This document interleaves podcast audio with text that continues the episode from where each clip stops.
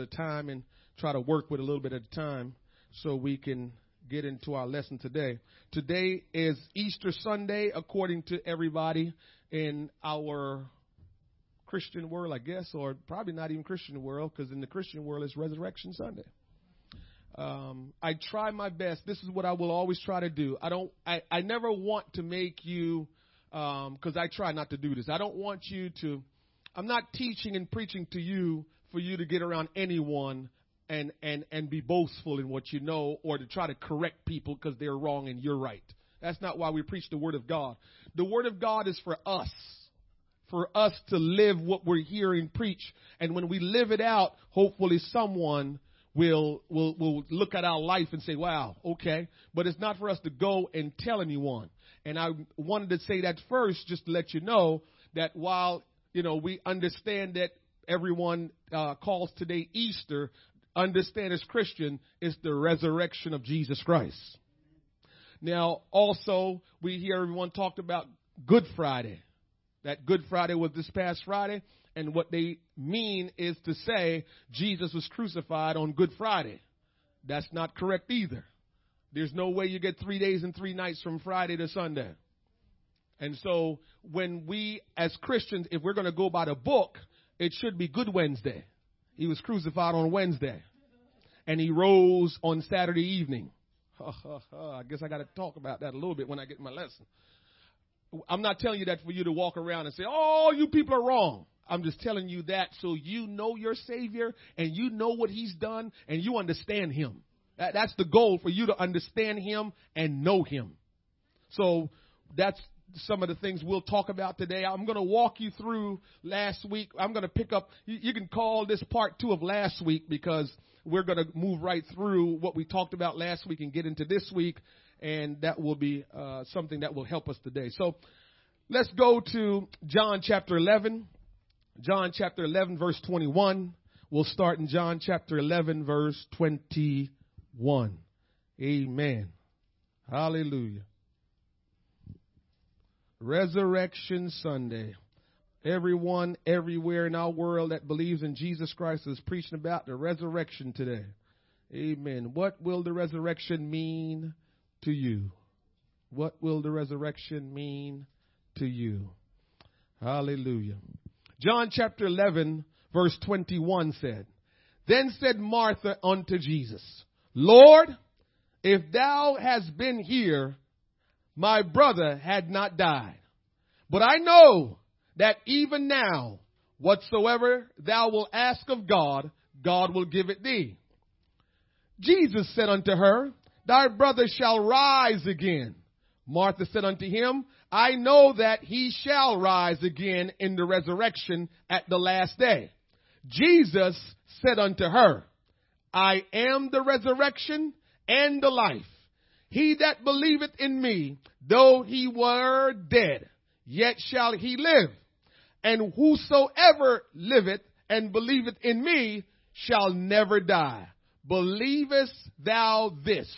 Question mark. And I'll just stop right there and pray. Father, thank you for your word. Thank you for the power of the Holy Ghost and for the resurrection of Jesus Christ. Bless continually and let thy will be done in this service today. In Jesus' name, amen. You may be seated. Today I want to preach to you on this topic, living in the resurrection. Living in the resurrection. Can you work with me and say living in the resurrection? that's what we want to entitle this message today is living in the resurrection. Jesus demonstrated that he had resurrection power before he rose himself from the grave. He demonstrated that he had resurrection power. See, if you go into John chapter 11, you will see that this is before the crucifixion of Jesus Christ. And so his buddy and pal Lazarus had died. And so when they told Jesus that Lazarus was dead or, uh, uh, or, or he was dying, he was sick. When they told Jesus Lazarus was sick, Jesus was doing some Jesus business. And when they say Lazarus is sick and he's terminally sick, Guess what happened? Jesus took three days before he went and saw about Lazarus. I'm noticing something a lot when I read the scripture. I'm noticing how our emotions get the best of us, which always go against the teaching of the Word of God. Your emotion will always go against the teaching of the Word of God. If you function as a Christian with the emotion being the driving force in your life, you'll always get it wrong. And so when they said Lazarus is sick unto death, Jesus still stayed and performed more miracles and reached out to people. And then Martha and Mary got to the place where they started feeling like, what's up now? You heard I said that Lazarus is sick to death and you didn't come right away? Emotion. And Jesus let it alone and Lazarus ended up dying. He was dead for four days by the time Jesus rolled up on the scene. You want to really demonstrate death in your life? Take on a fast for three days. No food, no water. Water if you want. Water's fine. But no food for three days and you will kill your flesh. So they told Jesus, Jesus, Lazarus is now dead. And when they told Jesus Lazarus was now dead, Jesus said, yeah, he's sleeping.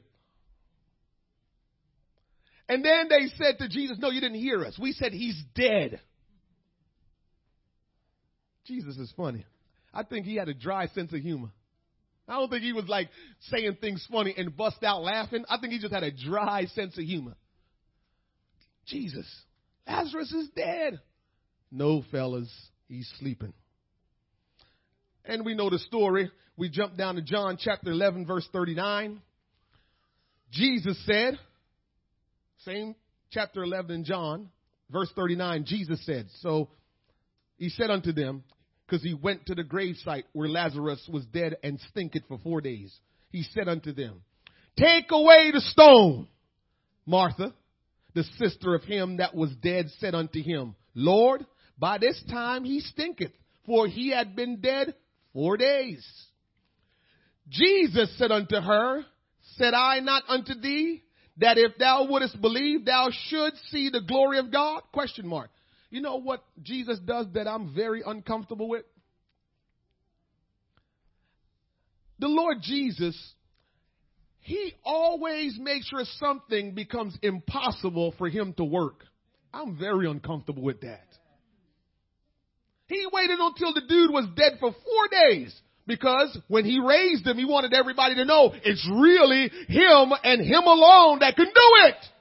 Now he always does that. That's how he operates. Whenever he does something, he wants you to know it was him. I got a problem with that, man. I'm going to give him the glory no matter what. But man, Jesus, I'm not lying to you. I'm not comfortable with that. And I feel like I'm living in some of that right now, that he's waiting for something to just be catastrophic and then he shows up. And I'm like, Jesus, come on. Serious about that. But that's how he operates. And we gotta learn to, we gotta learn to deal with it because if we don't, we're going to get frustrated. And again, our emotions is to get the best of us if we don't get used to understanding how he operates. So the bottom line is, he said, ah, do you believe the glory of the Lord? Then they took away the stone from the place where the dead was laid. And Jesus lifted up his eyes and said, watch the scripture. Father, I thank thee that thou hast heard me. Well, he didn't even start praying yet. He said, Jesus said, Father, I thank you for hearing me. But dude, you didn't start praying yet. God already know what's on your heart. He's already know what's on your mind. So he went on, stand by, I said it, that they may believe that thou hast sent me. So he said, I only said that just so the people around me could know what's going on. But he knows the Father heareth him and, and, and seeth him because he is the Father in flesh. And so he already know that he's been heard, but he said it just so everyone around him will understand what's going on. And when he had spoken, he cried with a loud voice, Lazarus, come forth. And he that was dead came forth, bound hand and foot with grave clothes and his face was found about with a napkin. Jesus said unto them, loose him and let him go. Something I'm going to try to get us to get into before we leave here today. The Bible is not telling us some some some story that's not true and that's not real. We got to realize the Bible is telling us real occurrences. It really did take place. And so when Lazarus was dead and Jesus visited the place where they laid him and they rolled away the stone from the tomb and Jesus said, Lazarus come forth and Lazarus came forth. It really truly was a dead man in the grave for four days that he rose them up. It, it's not a story. It really did happen. He told Lazarus, come forth. Just stop for a moment and think. If someone was walking this earth to call the dead to come alive whenever they wanted to, what would we think about this person? How would we respond to this person that has proven himself that if a dead person has been in the grave four days, I can show up and says, come forth. And the person just come forth and start back living again just like a, the greatest fear mankind have is dying. So just think. If somebody can do that, how would we reverence that person? That person would be famous in our midst. And we not understanding that that's our God. Our God is the one that can raise people from the dead. Our God is the one that can say, come forth and say, loose him and let him go to the grave clothes and he can walk and breathe and live again. Our God can do that. We may not understand it here in America, but people are still being raised from the dead all over the world. People are still being raised from the dead by a man of God or a woman of God praying and they just came alive even though they were dead. It's still happening. Because it's not happening around where you are, you can't judge the world and what God is doing in your area of life where you're living. You can't. We got to get into the book and we got to get into the mind of God to understand what he's doing even now. He rose Lazarus from the grave. So he proved that he can raise anybody else. You know, we read the Old Testament and even read the Bible sometimes, and you know what we say, Zion? We say, well, I don't understand how those people back then behaved that way. And we haven't noticed that we've behaved like them. All the doubt that they had, how could they have the doubt when they was walking with Jesus? That's what we say all the time. But all the proof we have, how can we have doubts in Jesus? Our life is saying we doubt. I'm not even going to ask you if you doubt or not. I can ask everybody in here. You'll say, I don't doubt Jesus, but your life say you doubt Jesus. And so we always want to compare ourselves with them, but at the end of the day, we're no different from them. That they was questioning the things about God and they was watching it. And we today is reading the things about God and we're still questioning it. Man, I don't want to question this thing to the point where it's too late for me.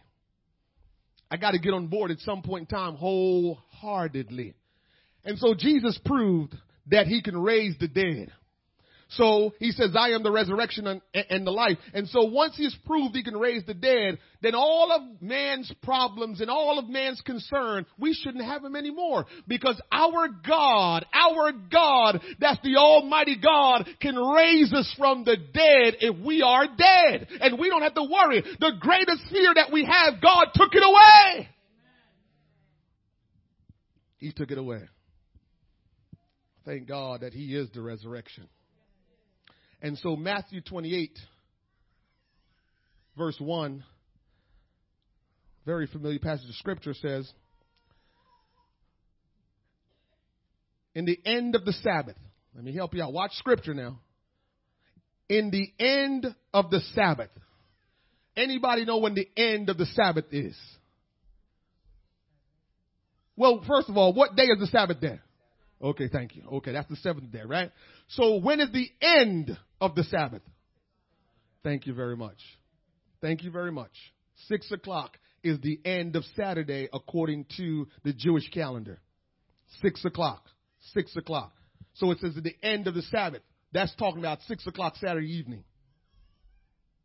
601. I always tell you, just like our new day start at 1201.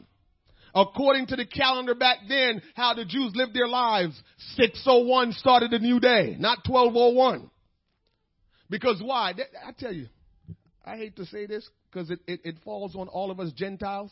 Jews, man, they God people. They was so smart. It make more sense that 601 is started than 1201.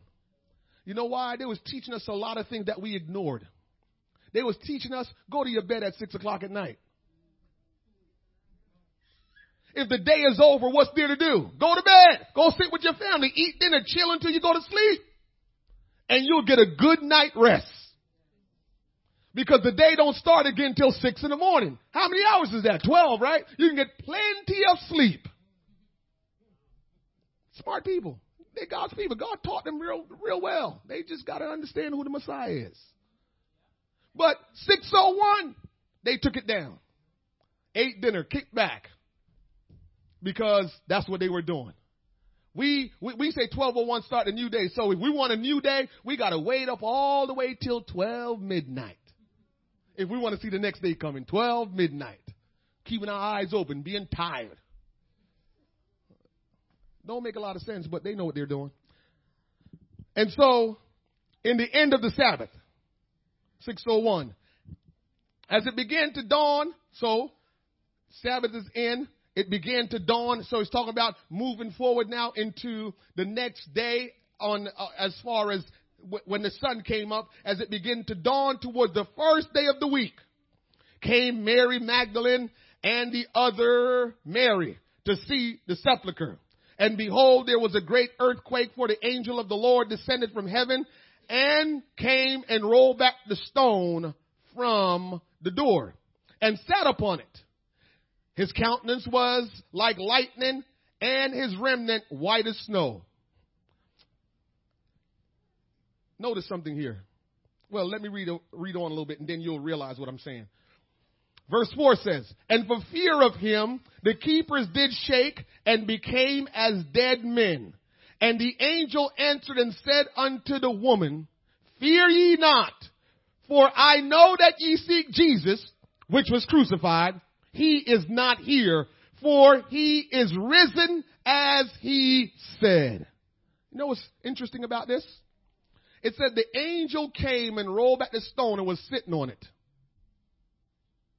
It meant when Jesus rose from the grave, from the grave when he rose, that stone never moved. Or he moved it and moved it back. Look what I just read to you. It said, it says, the, the, the, the, angel, let's go back and says, it says here in verse 2, and behold, there was a great earthquake. For the angel of the Lord descended from heaven and came and rolled back the stone from the door and sat upon it. Did it say anything about the angel rolled back the stone and Jesus rose? It just said that angel was there to communicate a message that he was already gone. So they came to that, that, that grave site where Jesus laid early in the morning trying to catch him. We got to catch him. And when they got there, his angel, God's angel, God's messenger sat there and says, I know you seek Jesus who was crucified, but he's not here. Which means he rose Saturday evening, the end of the Sabbath. The only way you get three days and three nights, because the Bible says, just like Jonah was in the belly of the fish for three days and three nights, so shall the Son of Man be in the heart of the earth three days and three nights. The only way to get three days and three nights, Wednesday evening and Wednesday night. Um, so from Wednesday to Thursday is one, from Thursday to Friday is two, and from Friday to Saturday is three.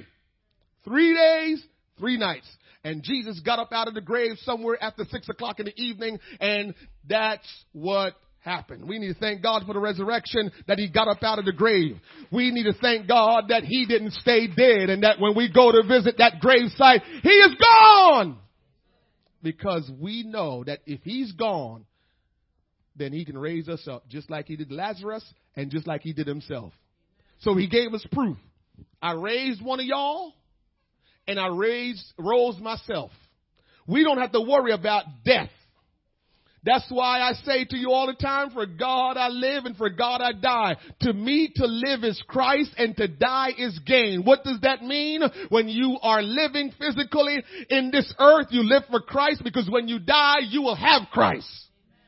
Everybody want Christ only when they die. But that's not how it works. You gotta have Christ before you die in order to have Christ uh, when you die. We want to just show up at people's funeral and say, well, they in heaven. We want everybody to feel like they go to heaven when they die, but only way we go to heaven when we die is when we live for Christ uh, while we're here in the earth.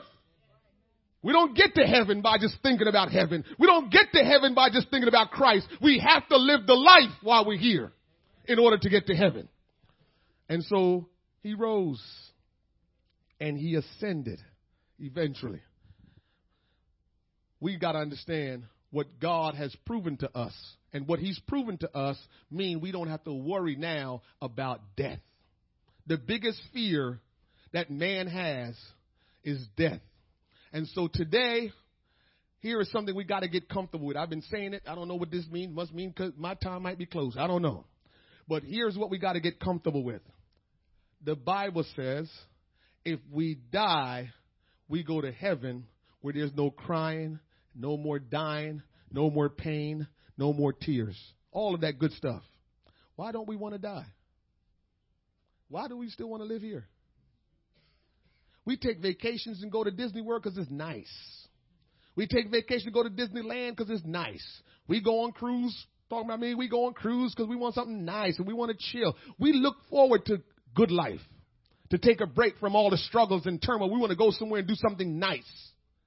Well, if that's embedded in us, isn't heaven the best place we can go and take vacation and never come back? How about every time we go on vacation, when we come back, we said, man, I could do another day in vacation. Don't we say that all the time? Well, the, the, going to heaven is an everlasting vacation. Why aren't we comfortable with that? Because death is problematic for us. And Jesus has shown us that death should not be problematic for you because when you die and leave this world, you have a better life than what you are dealing with here. We got to get comfortable with that. We got to realize that that's the life that, that we're all striving for. We're, we're living for God and, and, and be in a relationship with Him because one day we will be in Him or with Him eternally. That's what we're living for. So if that's what we're living for, why wouldn't we be happy to die. Somehow we're not comfortable with that. We're not happy about dying. But we need to work at it because if we're Christians, we got to realize we're, not, we're going to spend most of our life in eternity. Jesus has proven that he can raise us up when we die anyway. So we got two things going. If we die, we inherit an eternal vacation.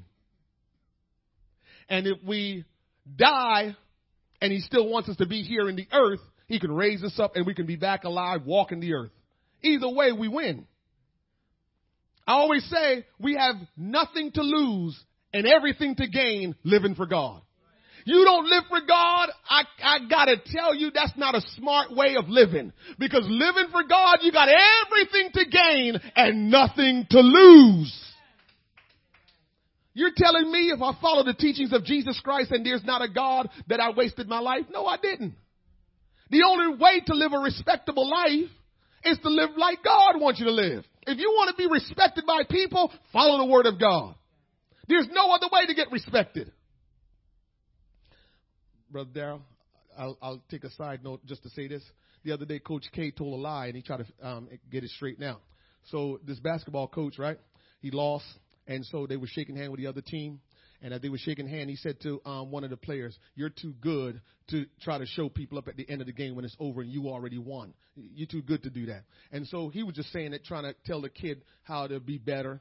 Uh, it wasn't his place because it was somebody else's team, somebody else coached those guys, so it wasn't his place for doing that. But he did it anyhow.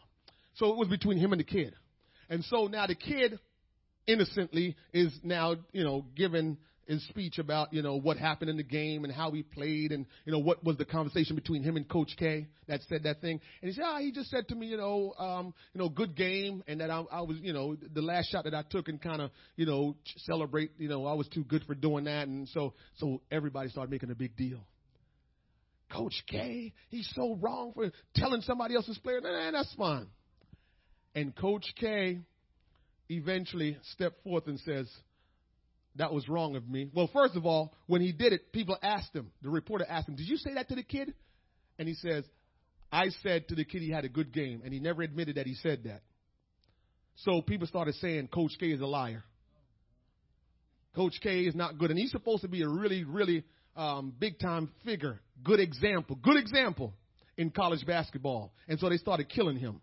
But eventually, Coach K stepped forth and says, I misrepresented myself. I can't wait to hear what they're going to say tomorrow. Because our world, our world is ready to crucify us when we make a mistake. But if we will do it God's way and just step one and say, I was wrong, I lied. I want Coach K to just give them, give, them, give them the business tomorrow some more and say, yeah, I represented me and the school in a, in, in a wrong way because I should have said the truth up front and I didn't. And so I'm sorry for that. I can't wait because I want to hear what they say after that. They, it's going to shut them down. They won't have nothing to talk about on sports radio about that. My point is this, what I'm trying to get to you. The only way that we can live a right life on this earth is following the word of God. The Bible says when we sin, we must ask for forgiveness. Uh, we must move past it. And so that's what he's doing in the worldly way is to say, I made a mistake, but I'm moving past it. Everybody want to hold us in our mistakes. And when you just come out and says, I did and I made a mistake, it just shut everybody down because that's godly. What are they going to tell you when you says, yeah, I made a, I made a bad decision there. I made a mistake. What are they going to say?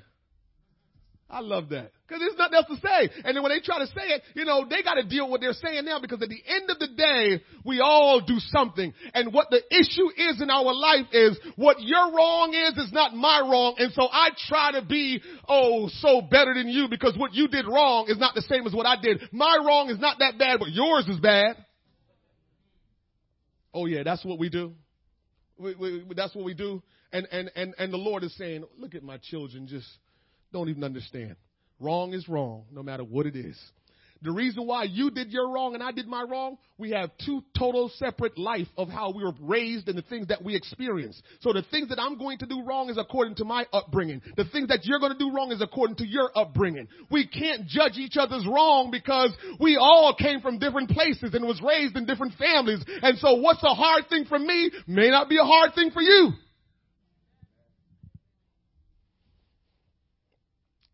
Ephesians chapter 2 verse 1 says this. And you had he quickened, who were dead in trespasses and sin. He's talking to Paul is ministering to the Ephesians church. He's telling them, and you had he quickened, who were dead in your trespasses and sin. So Paul is telling them, you may be living for God now, but before you was living for God, you was dead in your sins and your trespasses. Hmm. Wherein in times, in time past, you walk according to the course of this world, according to the prince of the power of the air, the spirit that now worketh in the children of disobedience. Can I tell you this today? If we are not born again and living for the Lord Jesus Christ, we are dead in our sins. Every human being that walks this earth that is not born again is dead in their sins. So you are a dead man walking or a dead woman walking if you have not been born again. If you have not been born again, you are dead and you are living as a dead person, walking as a dead person. I would go further and says, as a Christian, if the born again experience is not showing in your life, you're a dead man walking or a dead woman walking in your sins. We're dead. Some of us are still dead. We were dead in our trespasses and sin. That's why Jesus came. Listen to me, everybody. I understand as a preacher, I'm learning as I go along. Our church is going on, is almost two years old. We're a young church. But here's what I've learned. I must say things over and over. And I have to tell you today, we keep hearing that Jesus died for our sins. And let me explain it to you again. The reason why we say Jesus died for our sins was in the beginning of human life. What God had set in order because He's the creator of all things. What He set in order was this. He says that you are my children and you must live your life to obey me. He says, but if you sin, you will die because of your sin. That's what God said. He is the creator of this world. He says, if you keep, if, if you live for me, you will live everlasting. If you obey me, you will live an everlasting life. But if you sin against me, you will die. That's what he started out with. And then Adam and Eve sinned. It was time for them to die because they sinned. I read something Brother Tenney wrote because I always read his book and I preach some of the stuff out of his book. And, and, and I read something the other day. He said, God has a weakness. You know what's God's weakness? Because he said, the soul that sinneth shall surely die. And then when it was time for them to die, he had to come up with a plan so they wouldn't die. God has a weakness and it's us. When we messed up and disobeyed the plan he originally set forth, instead of executing that plan, he came up with another plan. We know God is from everlasting to everlasting. He's God and He changed not. But we must have made Him change. We must have made Him change because He said, if you sin, you will die. But then He knew everything. And so He concocted this plan to make sure we didn't have to die unless we choose to die. He came with a plan that says, all right, let me do this so you all can have everlasting life still. The way I wanted it to be from the very beginning. And so today, what he's saying is, I gave my life instead of taking your life. Because since he's the creator, he can take your life in a heartbeat. Every one of us that's sitting here today that's living, breathing, when God is ready, he will just snap his finger, your life is done. You will not be living, walking this earth anymore if God said it's time. He is the one that give life and he's the one that taketh life. He had the right to do that because he's the creator. He is the one that breathed into us and we came a living soul. He can take our life at a heartbeat because he was the one that created us and he is the one that paid the price instead of us. So when you are reading and it says, everybody's saying it and they don't even understand why they're saying it, that Jesus died for our sins. What does it mean? It means that instead of us dying and going to hell, by the way, he says, man, I gotta come up with a plan that they won't have to die and go to hell. I will give my life instead of them giving their life. That's what it is.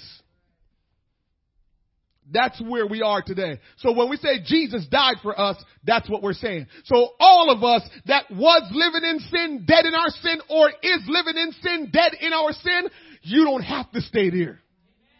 You don't have to keep living in sin. You don't have to let sin control your life. You don't have to give sin the authority in your life. The Lord spoke to me this morning. I had to write it down. This is what He spoke to me. Our biggest struggle is the doorway to our demise. I watch it. Whatever you continue to let be a bother in your life, is going to destroy your relationship and could destroy your life entirely with God.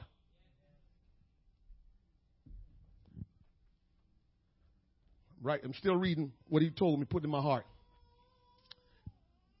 It will, meaning your greatest struggle, it will take you, it, it will take over, what do I write here? It will, okay, it will overtake you that all you think of is that struggle. So if you got a struggle in your life, that struggle can become your demise.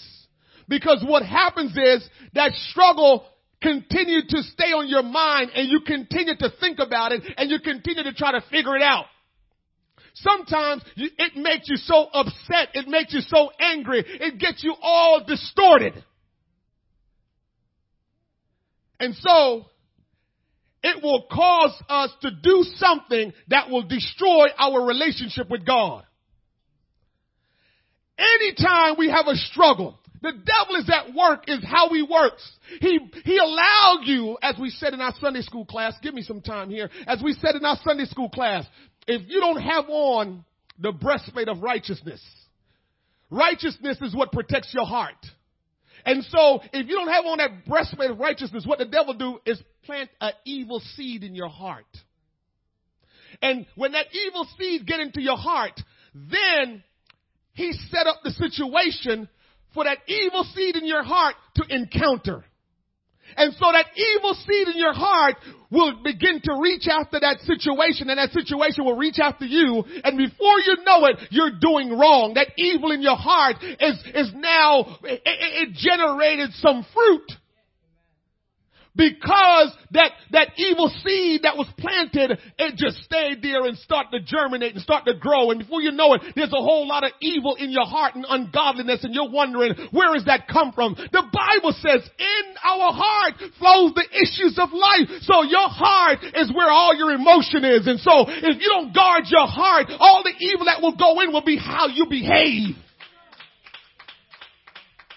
We're wondering why we can't get the victory and what it was. We didn't have on the breastplate of righteousness. And so when the stuff came our way, we were not able to defend against it. We were not able to stop it because we did not have on the breastplate of righteousness. And so that evil seed get into our heart and started working. And so when we encounter sin and we encounter evil and ungodliness, that seed that was already planted, recognize that that's what I want to do and now we find ourselves being drawn into it and we're wondering, how can I be a Christian? And I'm getting drawn into that because you didn't have on a breastplate. And when you didn't have on a breastplate, the devil was able to penetrate your heart. And so now you're a Christian and wondering, how am I living like this? Because the evil seed got into you. It's, it's, it's, the breastplate of righteousness that we need to put on because when we put it on, when that evil seed come from Satan, we will be able to block it. And so here it goes. When you have on the breastplate of righteousness and that sin that Satan is trying to entice you with, you look at it and says, not today, devil. You know why you were able to say that? Because the seed never got in. Here's what the Bible says. That all of us when we sin, we're drawn away by our lust. You know what that lust is? That seed. That evil seed that was planted, it became a part of us. And when it became a part of us, as we live our life, the devil is looking for an opportunity to set us up so that seed that's there will begin to pull on whatever it needs. And so your desires now, you're wondering, why do I desire this? Why do I want this? This is ungodly. I'm a Christian. Why is this happening? Because when the evil seed was being planted, your heart wasn't covered. Righteousness is the shield. So what that righteousness means is I gotta do everything God says because God is the only righteous one. So when I obey God, all of God's word, I'm now in righteousness. And that's the only way we're able to say, You can't get me, devil. It's the only way to stop. Because the bottom line is, we had our heart covered when the enemy shot that seed of evilness into our heart. The breastplate was on. Righteousness was on. I was obeying God. I was living for God. Listen, I got to tell you this. We got to give God everything, people. Mm. Oh, man. Our world and I'm not even, I don't even, I don't want you to take it to think that I'm coming against the things of the word. Cause we, there's things in our world that we, we, we need to apply to our life that's good. Everything in our world is not bad.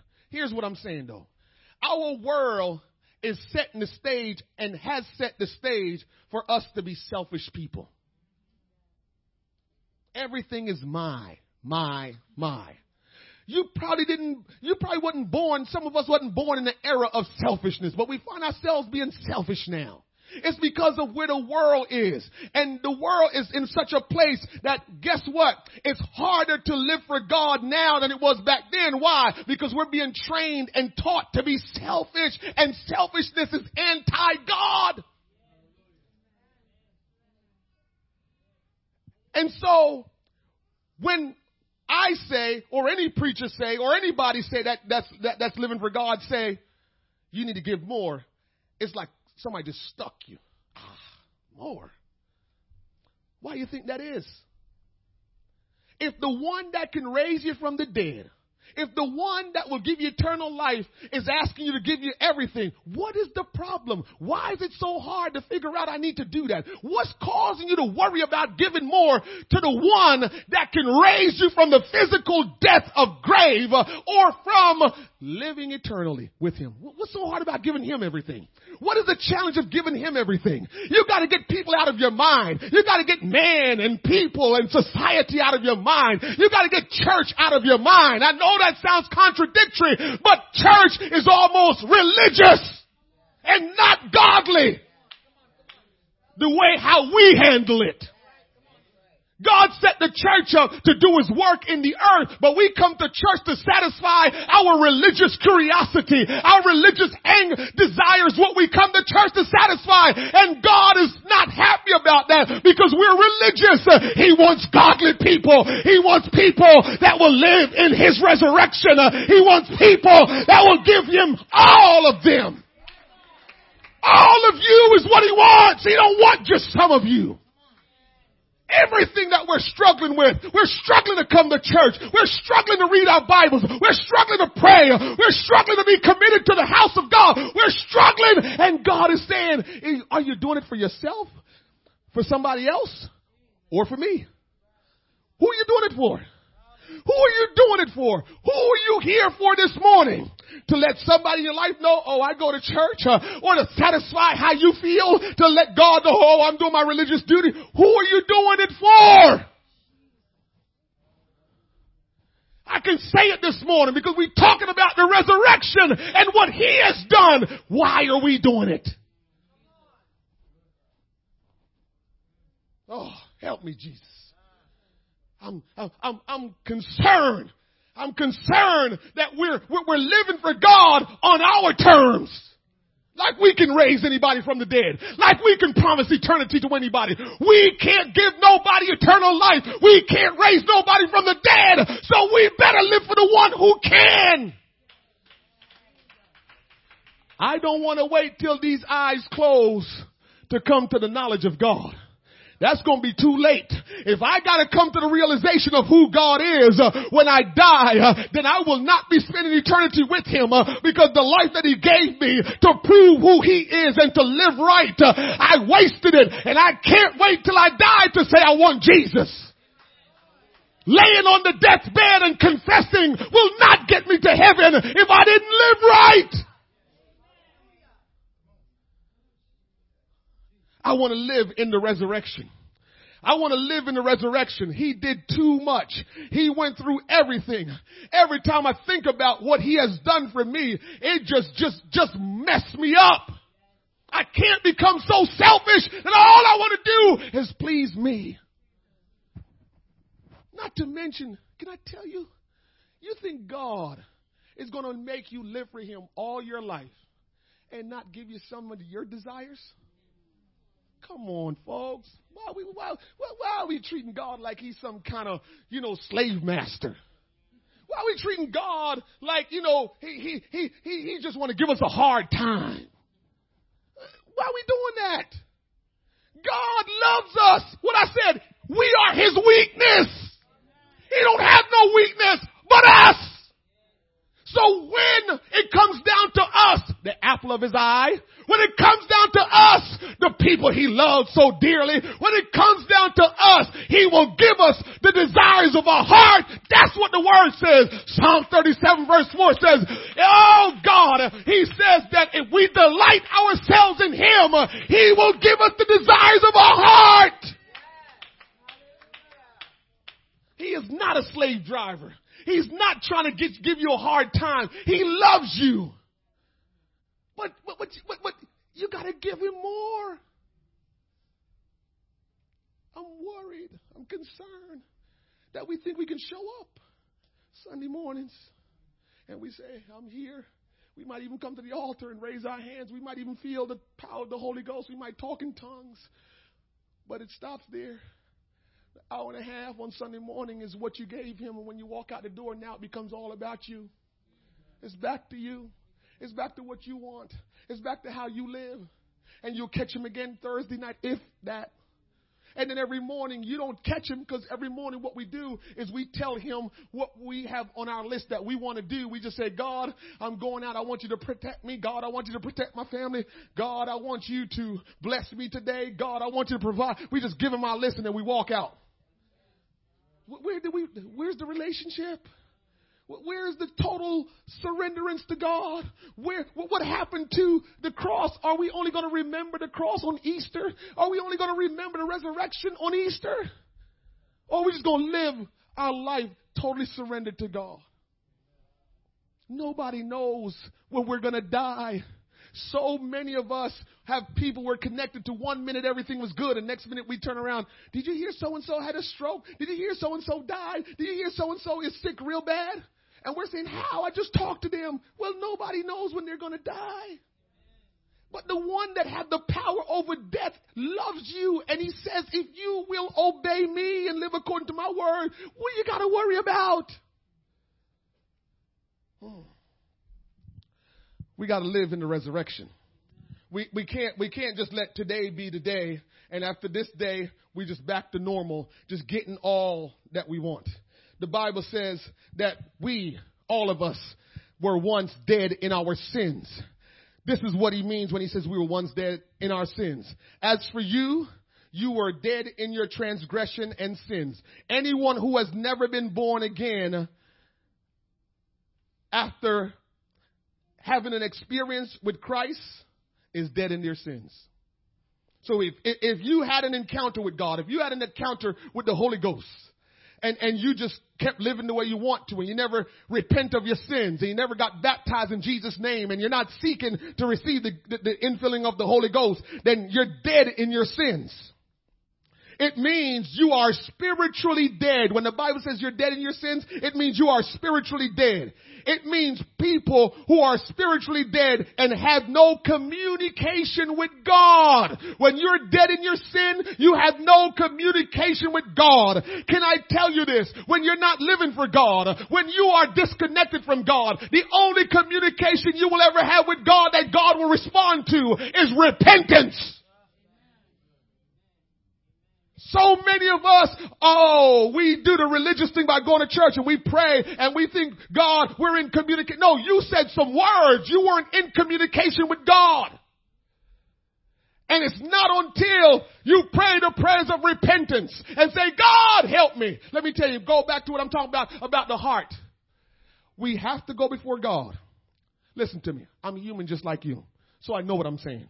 We have to go before God and the things that has got into our heart, that, that evil thing that got inside of our heart, a lot of times, if we let it sit there, which normally is what we do, we let it sit there, and we become familiar with it.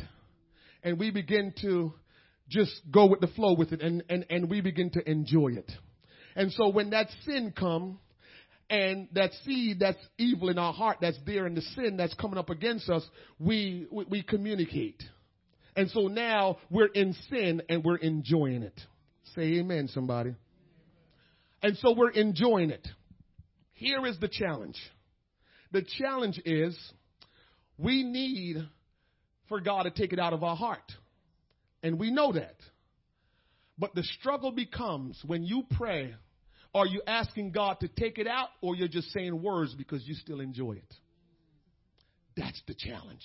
I'm coming at you real because I know what I've struggled with. I know what I've had in my life. So I, if you want to play like you've never had none, that's on you. But I know I had some and I'm still going to have some. So what happens is when you go before the Lord and you pray, you know that this thing that's in you is wrong. And a lot of times we only go and confess it to God because we know it's wrong. But our desire is saying, but I still want to do it, which means it still stays there. It never go anywhere. So we really think we repented when, when we really didn't.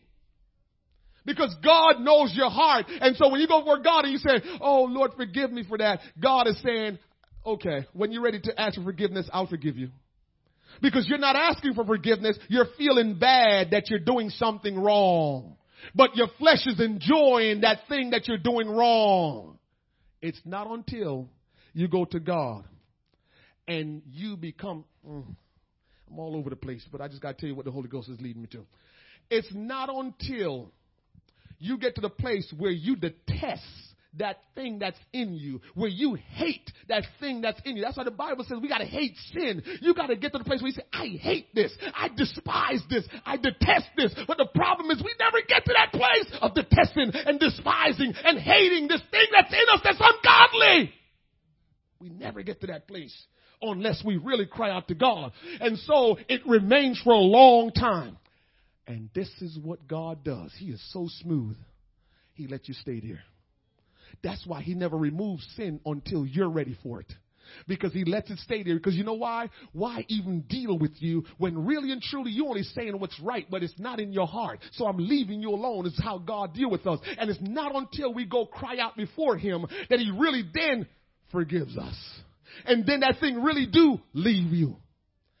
All of the struggles in your life will not leave you until you hate it. All of the evil that's in your life will not leave you until you hate it. If you just casual with it, it will stay with you. It will not leave you. It won't. And so we, we live our life casually with that evil that's inside of us, and it's not until we deal with it. So what God does is, if we don't deal with it, He deals with it. Oh, help me, Holy Ghost. I harden, I harden Pharaoh's heart. I'm, I'm, I'm giving you Bible. I'm running it down for you. God don't harden nobody's heart that's not already hardened. We read that scripture all the time that he hardened Pharaoh's heart. You know what it means? He's saying Pharaoh is stubborn and he won't do what I tell him. So I'm going to let him be all consumed by his own stuff. That's harden the heart. That's what God means. He says, what you like, I'm going to make you be consumed with it. I'm going to let it take over your life and you're going to get so much of it that at some point in time, you're going to have to cry to me and say, forgive me. That's God working instead of you doing the work you should do. Ah, oh, Jesus. I feel the Holy Ghost. That's God wants to rip some stuff out of us. But if we don't want it, He gonna consume us with it. And we're gonna stay in it. And we're gonna live the way we don't want to live. And we're gonna die in it. And we're gonna, we're just gonna denigrate in it. And we're wondering, what's happening? We show up to church and we're doing the right thing, but deep down we know we're a mess. And we, we, we, we're not crying out to God because we kind of like it still. And God is how He deals. Are you going to continue to like it? Or are you going to hate it? And He stands there. You're going to continue to like it? Or you're going to hate it? And if you like it, he says, I'm not messing with you. You can cry all you want. You know, we like tears. Uh, a lot of times tears come. It's not because we don't, it's not because we repentant. It's because we feel bad. And so God says, you like it? Or you hate it. And as long as you like it, no matter what you say with your mouth, He knows your heart.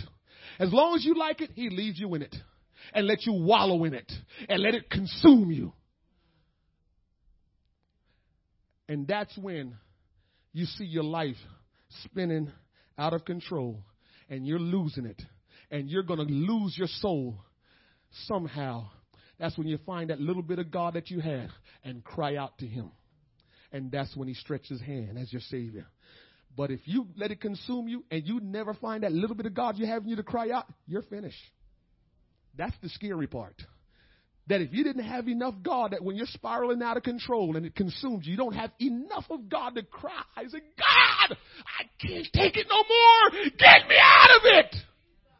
It's not until you get to that place will you ever get out. Other than that, He's going to leave you in it. So you can either take matters in your hand and say, God, this thing that's in me, I hate it. I'm supposed to be a child of God. I'm supposed to live righteous. And this thing that's in me, I hate it. I detest it. This thing that's making me behave like this and you know, you know, acting like I'm this way and the next thing, I hate that. I hate being phony, God. I'm not talking about people. Forget about people. You're talking to God, I hate being phony because today I'm worshiping and praising you and tomorrow I got this thing in me that's driving me and moving me to do something wrong. I hate it. Get it out, Lord. You can take it into your own hands and do that. Or you can pretend and come to church and says, Oh, Father, forgive me for I've sinned. And it will just keep on riding you. And it's going to get more consuming every day, every day, every day. And some it's going to get so consuming that at some point in time, you won't show up for church. At some point in time, you just won't even pray no more. At some point in time, you're just back to just living how you want because you played games with you and God. And God not about playing any games. Today is Resurrection Sunday when Jesus rose from the grave. He rose on the Sabbath. As the Sabbath was ending, he rose. And so he rose that we can rise. He rose that we can rise. These people that are consumed by their sin. These people are physically alive, but their sins have rendered them spiritually unresponsive, alienated from God, thus incapable of experiencing the full life that God can give us. So if, if, if we stay in our sins, we are dead. And we are incapable of responding to God. We're incapable of getting anywhere with God, which makes us get very frustrated in God. So, Jesus came so that we may have life. I tell you all that. I will never preach to you and leave you right there on what I just preached about. I'm going to bring you past that and preach hope to you now. All of what I just said, yes, it's true. Don't you belittle any of it. But there's hope. Tell your neighbor, but there's hope. Jesus came so that we might have life and have it more abundantly. But what most we did not understand was that the life he was offering was not only eternal life in heaven, but also abundant life here on earth. So God didn't just come for you to get to heaven. So remember I told you, don't live for God with, by do's and don'ts, by rules, so you can get to heaven. Because God wants you to experience abundant life here in the earth. Somehow we think as Christians, if we live for God, we're going to live miserable. I don't know who told you that. We don't want to live for God because I'm just going to be miserable. I can't do this. I can't do that. Why I can't do this? And somebody lied to you. When God told Adam and Eve, you can eat of every tree in the garden except one. The devil came to them and says, you can't eat of all the tree in the garden. Did you catch that? You caught it, Stanley. The devil will always make you think about what you can't have as opposed to all that you have. He will always make you think about the thing you can't have or the couple of things you can't have when all of the other stuff you can have. And so we chase the thing that we can't have. We run behind the thing we can't have and forgot that God has given us a whole bunch of stuff that we can have. Why are we chasing the things that we can't have? Oh, why are we chasing the things that God don't want you to have? We're chasing the things that God is saying, don't have that, but all of that other stuff, you can have it. Your adversary will tell you about the stuff, the one thing you can't have. And Jesus tells you about everything you can't have. So God didn't die just so we can go to heaven.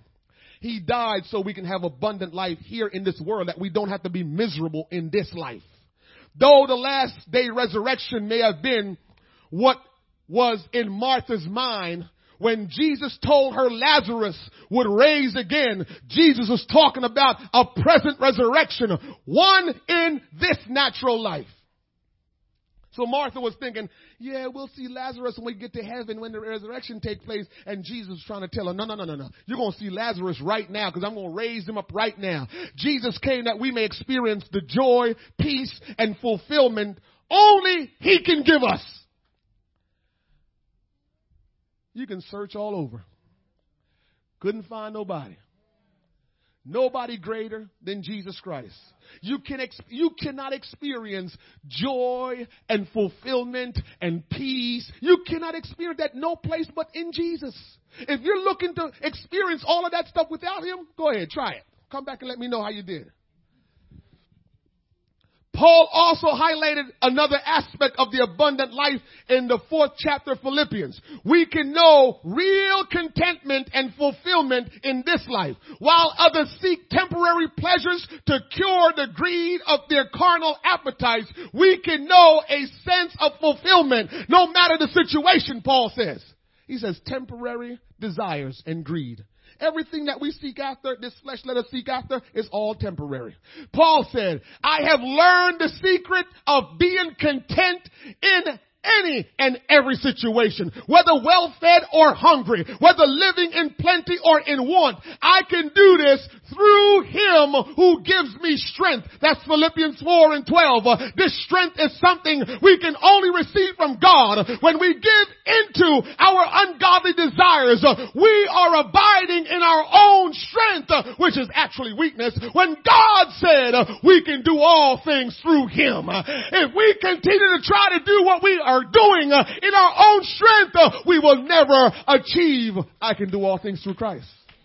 I can, we like to quote that, I can do all things through Christ who strengthened me. And we never do anything and we get all walking away with our tail between our legs. Because we try to accomplish it in our own strength and lied to ourselves and said, oh, I was trying to do it in Christ. I want to challenge you again. Try to fast. Three days no food, then you will see something different in your life. I told him this morning in Sunday school, your flesh is in control of you at every time until you decide to fast for three days or more. The only time you will be in control of your flesh is when you fast for three days or more. Three days or more. Because it takes three days for the flesh to die.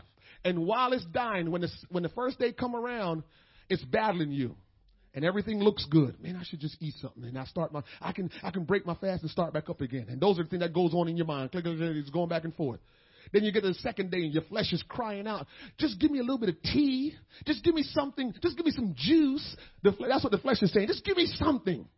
And then the third day, the flesh get quiet and just like, I give up. That's the only time you take charge of your flesh. Other than that, you walk around and your flesh say, ooh, that look good. Let me taste that. You walk around, ooh, I can have me some of that. Mm, and your flesh, and you're just going and you just getting what you want. And if it's an outfit, ooh, I need to get that outfit. And it just, just hey, you put that text out the other day, right? About going to supermarket hungry. Was it you? Yeah. Not text, but you know, Facebook, whatever you do. Tweet. And, and so you put it out talking about never go to the supermarket while you're hungry. That's true. I'm the same way. Why? Because your flesh say, you hungry, get everything. Your flesh control you, we don't even realize it. We think we're in control and we think that we're doing it. We're not doing it. The flesh is doing it. And until you realize that, you will keep on doing what you've always done. When Jesus spoke of the resurrection, he was talking about in this life. We know that there's a resurrection that's coming for us to inherit eternity. But when he spoke of when he spoke of Lazarus' resurrection, he was talking about right now. He was referring to a resurrection of body, of both body and spirit. The world he came into was filled with people who were dead in their trespasses. That's what Philippians, Ephesians 2 and 1 said. And so our spirit were without life and we were without hope. But when Jesus came, he brought the power of resurrection with him. Can you imagine if we didn't have the power of resurrection to live in the power of resurrection, when you died, that was it. And depending on how you die, that's it. Still is that. But now we know that when we die, we can live our life with joy and peace. That when I die, that's not it. Eternity is coming and I'm going to be just fine. And so resurrection refers, listen to this, and I'm, I'm almost done. Resurrection refers to a quickening. Merriam Webster's dictionary says quicken is to make alive or revive. So before Jesus came into your life, and if you want him to come into your life because you're not, you don't have him in your life, you are dead. But when the Spirit of God come into your life or your life, you are made alive and you are revived. Even when we are dead in our sins, had he quickened us together with him. By grace you are saved. It is through the power of his grace and spirit that we are quickened in our lives. The quickening producing, the quickenness produces new life. Not only can our spirit experience resurrection or our quickening, but our bodies have also promised this quickening. But if the spirit of him that raised up Jesus from the dead dwell in you, thank you for singing that song this morning. That's my song. They knew it was my song. I could have grabbed the mic and sung that song. For the very same power that right. All right. Listen. I, I was watching, I said, I don't know if y'all understand this song. It says the very same power that raised Christ from the dead is living in you. The very same power that overcame the grave is alive. Oh God, love that song. And so if we have the Holy Ghost in us, we have the resurrection power in us. So, so, so listen to this. Oh, I'm scaring you. How you think it's possible for us the Bible talks about the rapture. It don't say the word rapture. It talks about the catching away. The Bible talks about it, and I'm almost done, and I'm going to end with that. The Bible says we will be raised one day to meet Christ in the air. How is that possible? Anybody want to tell me? How, how could, because you can't do it right now. Try just jumping up and see if you get to heaven. Can't. So how is that possible when he comes? It's magnet, man. What happens is the spirit that's in us, his spirit, and him, he draws us to him. But he only can draw us because of what's in us. This is why it's important to have the Spirit of God living in you, because that's what draw you to Him. That's what's going to raise you up out of the ground from Him to you, from you to Him, and He is the magnet in the sky. And the big magnet will draw all the little magnets together. And so we all just click, click, click, click, click, click, click, click, click. Er, we out of here. We need the Holy Ghost. We need to live right. We need to talk right. We need to do the things that's going to get us out of here and not have to worry about this stuff anymore. Romans 8 and 11. We also see a, an illusion to the last day resurrection we have been promised as well. Paul tells the church at Thessalonica, the dead in Christ shall rise first. Then we which are alive and remain shall be caught up together with them in the clouds to meet the Lord in the air. And so shall we ever be with the Lord. Why are we afraid of death? The Bible says the dead in Christ shall rise first. That means if I die before the rapture take place, it means I'm going to raise up before you that are living that's in Christ. We have nothing to fear in death. And so if we have nothing to fear in death, it's only because we are in Christ.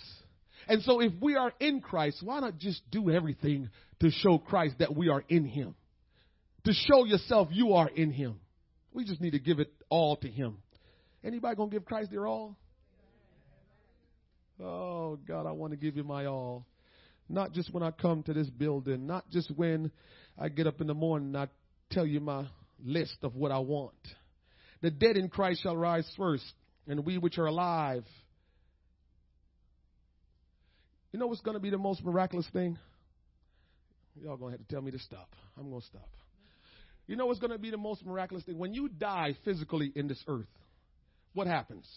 Your physical body deteriorates and goes back to the dirt but your soul still lives on in some place else, either in hell or in the presence of the Lord. Your soul. Your soul we can't see. So when he says the dead in Christ shall raise first, what it means is all souls that's in his presence will now take on a body like his. And now will all be raised from the grave.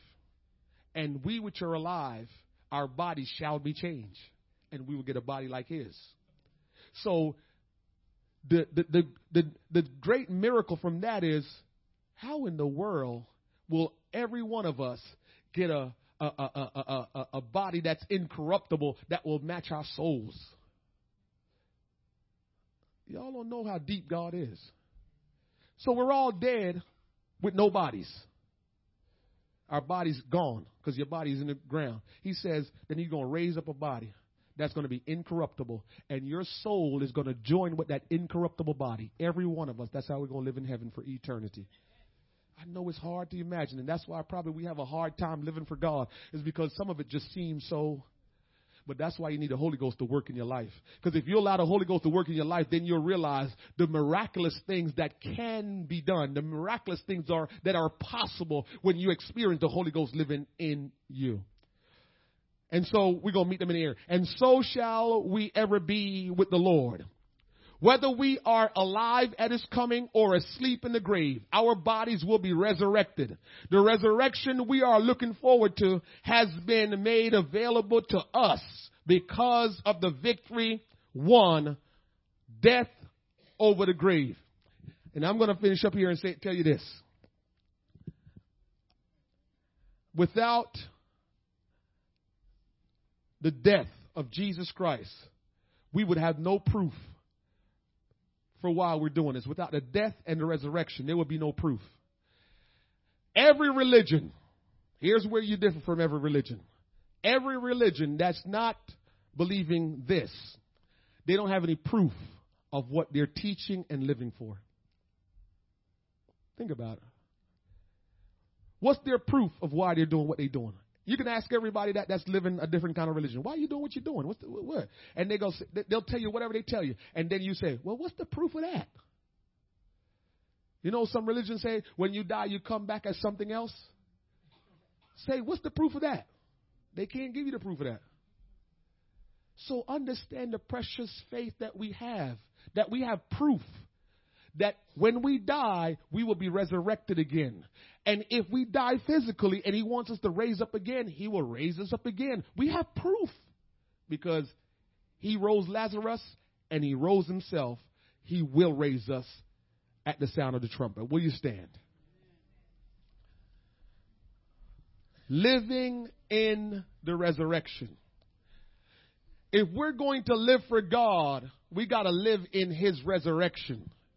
We got to live in the power of his might and in the spirit of his might. If we try to live for God in our own intellect, we'll never make it. We have to live for God in the resurrection. What is the resurrection? In total obedience to his word and his spirit. Righteousness is the breastplate that protects the evil. If you're going to live for God and make it, you're going to have to live in righteousness. The only way we can be righteous is by obeying the word of God. The only way to live in resurrection is to obey the word of the Lord. The grave is empty.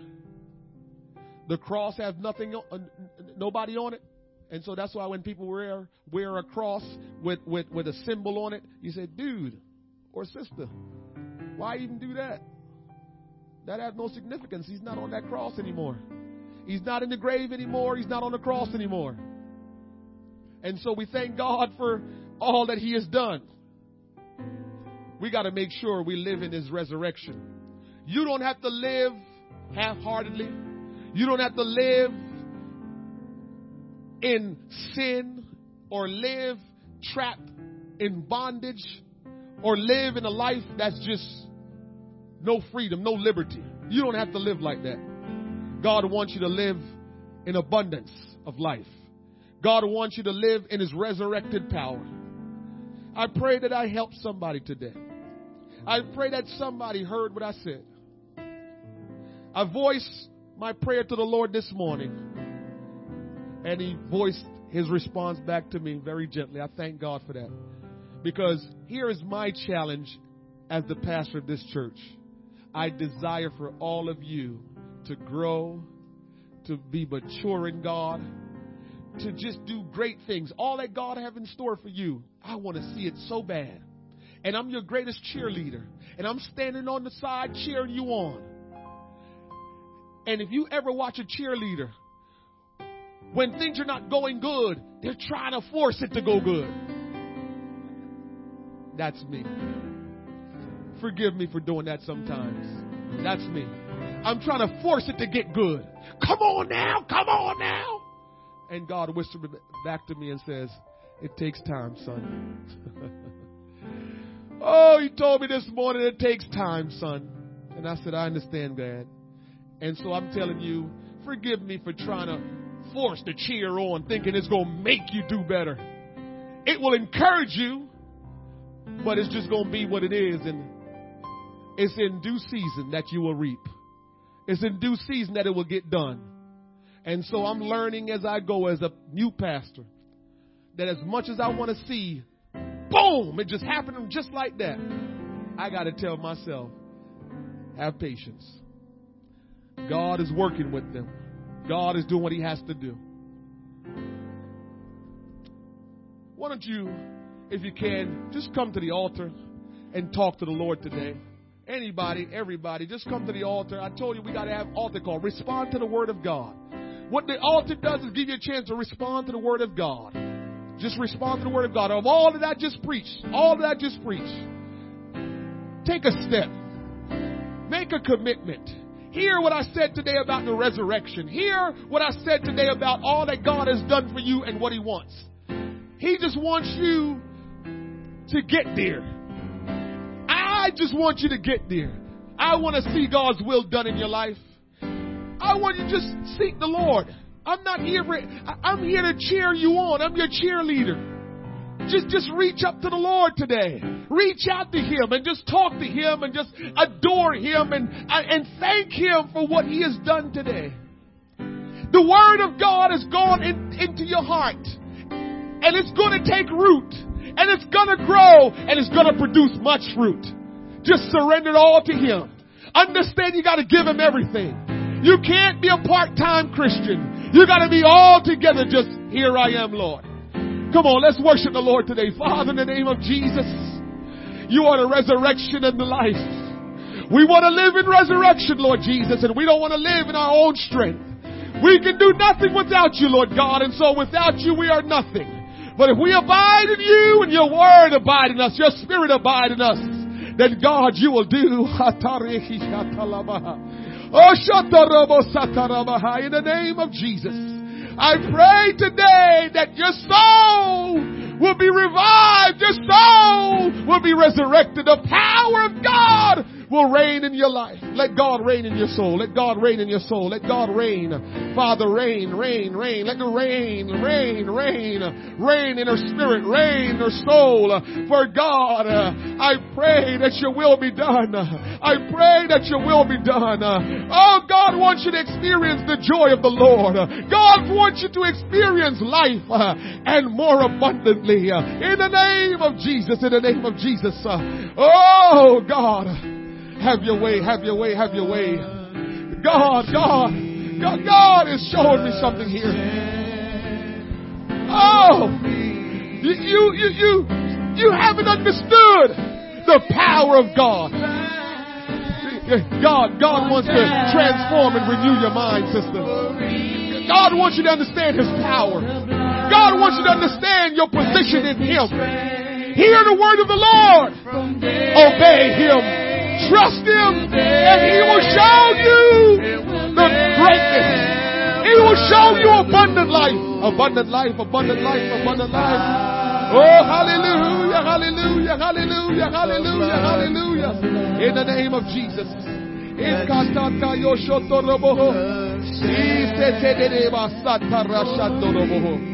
Oh yes. Oh yes.